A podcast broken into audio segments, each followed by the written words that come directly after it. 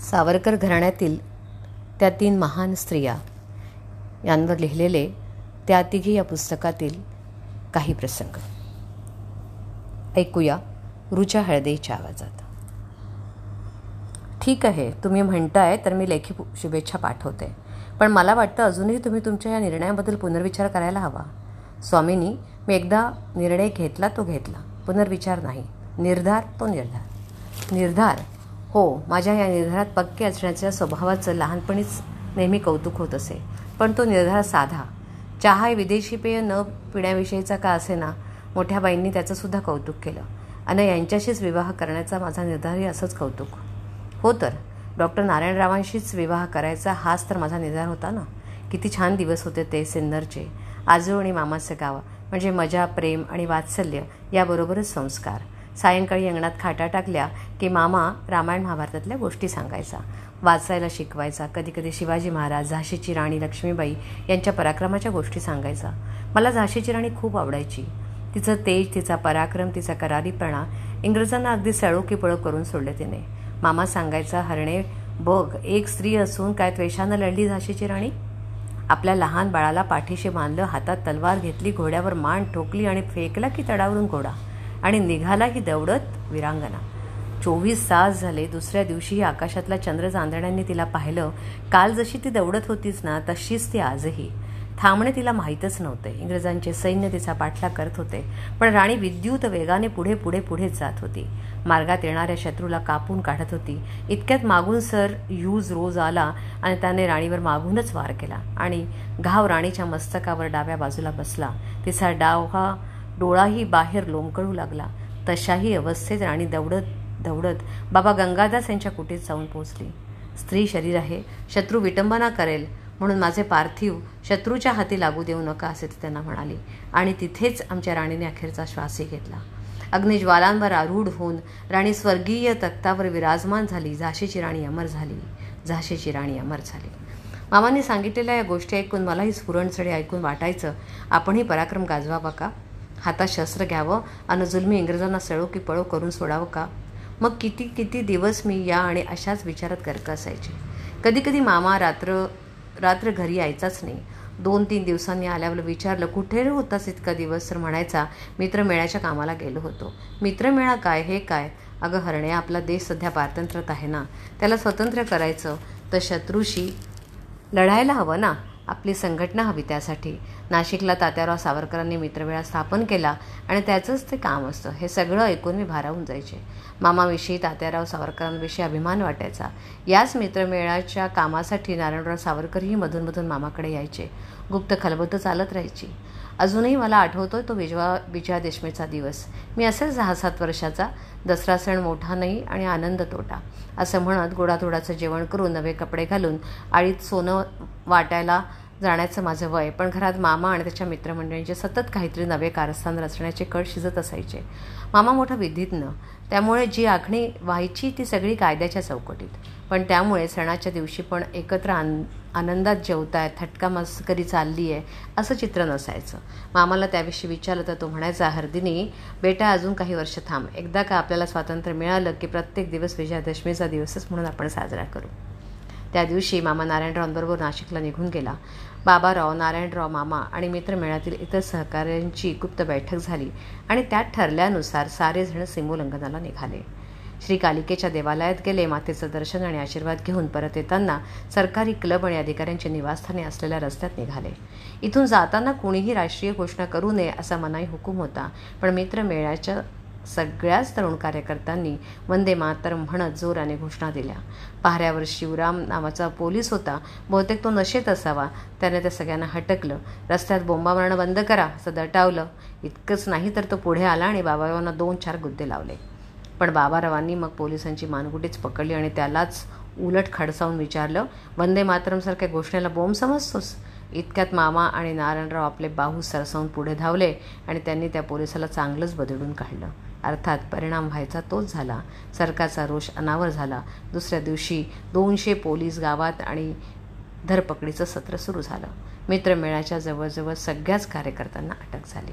मामालाही अटक झाल्याची बातमी आम्हाला सिन्नरला कळली आणि घरात शोकाकुल वातावरण निर्माण होण्याऐवजी प्रत्येकजण मामाविषयी सावरकरांविषयी अभिमानानं बोलू लागला.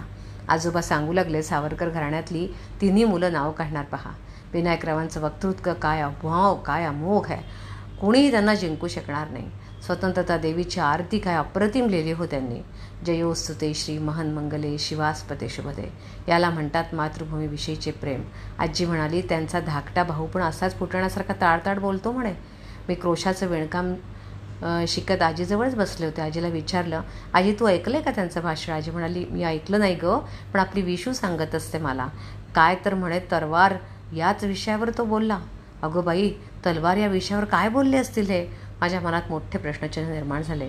आजी म्हणाली अगं तलवारीसारखेच त्याचे शब्द सपासप वार करत होते म्हणे. तो म्हणाला ज्या तलवारीने हिंदू पदपादशाही स्थापन केली ती शिवाजी महाराजांची भवानी तलवार आज कुठे आहे? मेवाडच्या स्वातंत्र्यासाठी झगडणारी ती महाराणी प्रतापसिंहाची तलवार कुठे आहे? अटके बार भगवा झेंडा फडकवणाऱ्या राघो भरारीची तलवार आज कुठे आहे? परतंत्र असलेल्या आपणाला तलवार पेलली जाणारी सशक्त मनगटे तयार केली पाहिजे. वा वा वा. आजीचं बोलणं संपताच मी नकट टाळ्या बाजू लागले. अगं हो हो आता टाळ्या वाजवणं थांबवशील की नाही? इथे आत्ता कोणीच भाषण देत नाही. आजीने मला भानावर आणलं. आजी किती छान बोलतात नाही ते? जुलमी इंग्रजांना खरोखरच तलवारीनं उत्तर दिलं पाहिजे. खरं आहे बेटा तुझं. अशी मनगटं घराघरातून तयार व्हायला हवीत ना? बरं चल ते निसांजा झाल्यात. तुळशीजवळ दिवा लाव बघू. आजी म्हणाली. मी पटकन उठले तुळशीजवळ दिवा लावला शुभंकरोती म्हटलं घरातली इडापिडा बाहेर जाऊ बाहेरची लक्ष्मी घरात येऊ घरच्या धनाला उदंड आयुष्य लावो. आजी आजोबांना नमस्कार केला मामानं शिकवलेला परवाचा म्हणू लागले पण एकीकडे मनातलं विचारचक्र मात्र चालू होतं. नारायणरावाच्या सिन्नरच्या भेटी चालूच होत्या. मामाशी सल्ला मसलत करून अभिनव भारताच्या चळवळींची आखणी होतच होती. दोघं जण माडीवरच्या छोट्या खोलीत जाऊन बसायचे आणि दार लावून हळूहळू काहीतरी तासन तास बोलायचे. मध्येच केव्हा तरी मामा मला हाक मारून पाणी आण किंवा ताक आण असे सांगायचा. एकदा असेच ताकाचे बेले घेऊन मी वर जात होते. खोलीचा दरवाजा थोडा किलकिला होता. जिन्यात असतानाच माझ्या कानावर नारायणरावांचे शब्द पडले आणि थांबून मी पुढचे ऐकतच राहिले. नारायणराव सांगत होते बंगालमध्ये सुशीलकुमार सेनला वंदे मात्र म्हटले म्हणून हंटरचे पंधरा फटके बसले. केवळ चौदा वर्षाची कोवळे पोरते पण हो की चू नाही केले त्यांनी. पण ज्याने ही फटक्यांची शिक्षा सुनवली त्या किंग्ज फोर्ट मॅजिस्ट्रेटच्या गाडीवर खुदिराम बोसने बॉम्ब टाकला. बॉम्बचा नेम चुकला पण खुदिराम मात्र फासावर लटकला कारण नरेंद्र गोस्वामींनी त्याचं नाव पोलिसांना सांगितलं. म्हणून चिडून कन्हैयालाल दत्तनी नरेंद्र गोस्वामीला कंठस्थान घातलं आणि आता कन्हैयालालही बहुतेक फासावर लटकणार इकडे पुण्यात शिमपरांजपणा अटक झाल्याचं ऐकतोय. काळ कर्त्यांना अटक? पण त्यांचा गुन्हा काय? मामा विचारत होते. मुझफ्फर बॉम्ब प्रकरणावर लेख लिहिला म्हणून. मुंबईत खटला चालणार आहे. मुंबईत? मग नारायणराव आपल्याला मुंबईत पोचायला हवं. हो मलाही तसंच वाटतं. आम्ही योगाच्या वेळेस आपण तिथे हजर राहायला हवं. असं माझ्या बाबाही म्हणत होते. म्हणजे आपण दराची उभ्या उभ्याच माझ्या तोंडून नकळ शब्द बाहेर पडले. आणि दोघांचंही एकदम माझ्याकडे लक्ष गेलं. मामा म्हणाला अगं हरणे तिथे उभं राहून काय करतेस? ताक आणले ना आत ये मग. मी आत गेले. ताकाचे पेले खाली ठेवून तिथेच उभी राहिले. मामाने विचारलं काय हवं आहे का? काही नाही पण पण काय? तुम्ही आता मुंबईला जाणार हो का? नाशिकहून बाबाराव पण तुमच्यासोबत येणार हो. आम्हाला जायलाच हवं. पण आम्ही कुठे गेलो आहे का गेलो आहे हे कोणालाही कळू द्यायचं नाही बरं का? नाही मी काय म्हणते पण नाशिकच्या घरी मग बहिणी एकट्या राहतील का? हो बहिणीला आता साऱ्याच धामधुमीची सवय झाली नारायणराव बोलले. मग बहिणींच्या सोबतीला मी जाऊ का? जरा चाचरतच मी मनातली इच्छा बोलून दाखवली. नारायणराव मनापासून हसले. म्हणाले तुम्ही अजून लहान आहात खूप धैर्य गोळा करायचे तुम्हाला. आमची बहिणी आहे तशी धीराची. सांभाळेल ती सगळं. चला विश्वातराव. असं म्हणून हातातले ताकाचे पेले खाली ठेवून दोघं निघून गेले. मी मात्र मनातल्या मनात थोडी खट्टू झाले.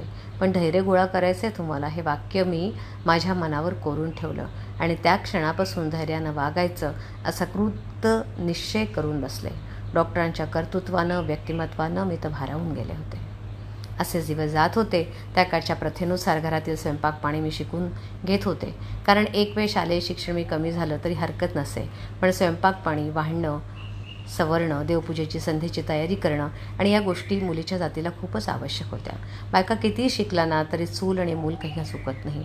तेव्हा या गोष्टींना आधी प्राधान्य नंतर इतर गोष्टी हे बायकांना पटलेलंच असायचं. मी आजीच्या आणि मामीच्या हाताखाली लवकरच या साऱ्या तरबेज होऊ लागले. शिवाय क्रोशाच्या सुईवरचे रुमाल लेस पोतीचे विणकाम भरतकाम शिवण याही मला चांगल्या येऊ लागल्या. एक दिवस बोलता बोलता मामांनी मामीला विचारलं हरदिनीला तर कितवं वर्ष गं? तेरा वर्ष पूर्ण झालं की मामी म्हणाली. मग आता डोक्यावर अक्षता पडायला हरकत नाही. हो तर. सगळ्याच कामात फार फार हुशार आहे ही पोर. बरं संशोधनाला आता लागायला हवं. काही गरज नाही संशोधनाची. नकळत मी ती मध्ये येऊन बोलले. कारण माझ्या लग्नाचा विषय निघाला म्हटल्यावर मी मनातून अस्वस्थ झाले होते. म्हणजे यंदा कर्तव्य नाही की काय? नाही. म्हणजे तसं नाही काही. पण पण काय? बोल ना. मामा तुझे मित्र. माझे मित्र कोण ग? नाशिकचे सावरकर. अगं बाई नारायणराव का? जवळच माझी चुलत मावशी वाते वळत बसली होती. कपाळावर हात मारून घेत ती म्हणाली अगं हरणे नारायणराव सावरकरांचे लग्न करण्याचे डोक्यातले विचार काढून टाक. बाई ग या सावरकरांचं घराणं म्हणजे विंचवाचं बिराड पाठीवर बरं का? अशी त्यांची अवस्था. पोलिसांची सारखी पाळत त्यांच्या घरावर. झडत्या जप्त्यांचा तर नेमच नाही. अगं बयो याच क्रांतिकारी घराणं म्हणजे खरं नव्हे बाई. त्यांचा एक पाय घराच्या उंबऱ्यावर तर दुसऱ्या बंदिशाळ्याच्या दारात. मावशी तू असा का विचार करतेस पण? अगं माझ्या तुझ्या विचार करण्याने काय फरक पडतोय? त्यांच्या पायांना लागले भिंगरी देशभक्तीची. पण बाई यांच्याशी लग्न केलंस तर तुझा संसार धड नाही व्हायचा. तुझ्या मामांच्या आणि तुझ्या वडिलांच्या संसारावर सुद्धा गदा येईल. अगं चार वर्षापूर्वी त्या डॉक्टरांना अटक झाली म्हणून तुझा मामा त्यांना सोडवायला धुळ्यास गेला आणि सरकार काय निमित्तालाच टेकलेलं? आहे तुझ्या आजोबांना नोकरी गमवावी लागली. हे विसरली सोय तेव्हा माझा एक पोरी मनातले भलते सलते विचार काढून टाक. दुसरं चांगलं स्थळ शोधू आपण. पण मीही मावशीला सगळ्यांसमोर तेवढ्याच तडपदारपणे उत्तर दिलं. म्हटलं मी लग्न केलं तर नारायणराव सावरकरांशीच करेल. नाहीतर मी तशीच राहीन. माझ्या या लग्नामुळं वडिलांना मामांना त्रास व्हायचाच असेल तर तो दुसऱ्या कुणाशी लग्न करून होणार? जे नशिबात असेल ते काही चुकणार नाही. माझा निर्धार ऐकून सारे गप्प झाले. मी माझ्या निर्णयावर ठाम राहिले आणि अखेर एकोणीसशे पंधरामध्ये डॉक्टरांची सहधर्मचारिणी म्हणून सावरकरांच्या उंबरठ्यावरचे पा माप ओलांडले. मोठ्या बाईंनी मला आधी पाहिलेलंच होतं. त्यांना माझ्या तापट आणि तिखट स्वभावाची कल्पना होतीच पण आपल्या लाडक्या दिरासाठी त्यांना माझ्यासारखीच ठाम मताची धाकटी जाऊ हवी होती. संसाराचा गाडा हाकताना माझा स्वभाव शांत राहावा म्हणून मोठ्या बाईंनी माझं हरिदिनी हे माहेरचं नाव बदलून शांता ठेवलं. मी आता सौ शांताबाई नारायणराव सावरकर झाले पण मोठ्या बाई स्वतः मात्र मला लक्ष्मीच म्हणत.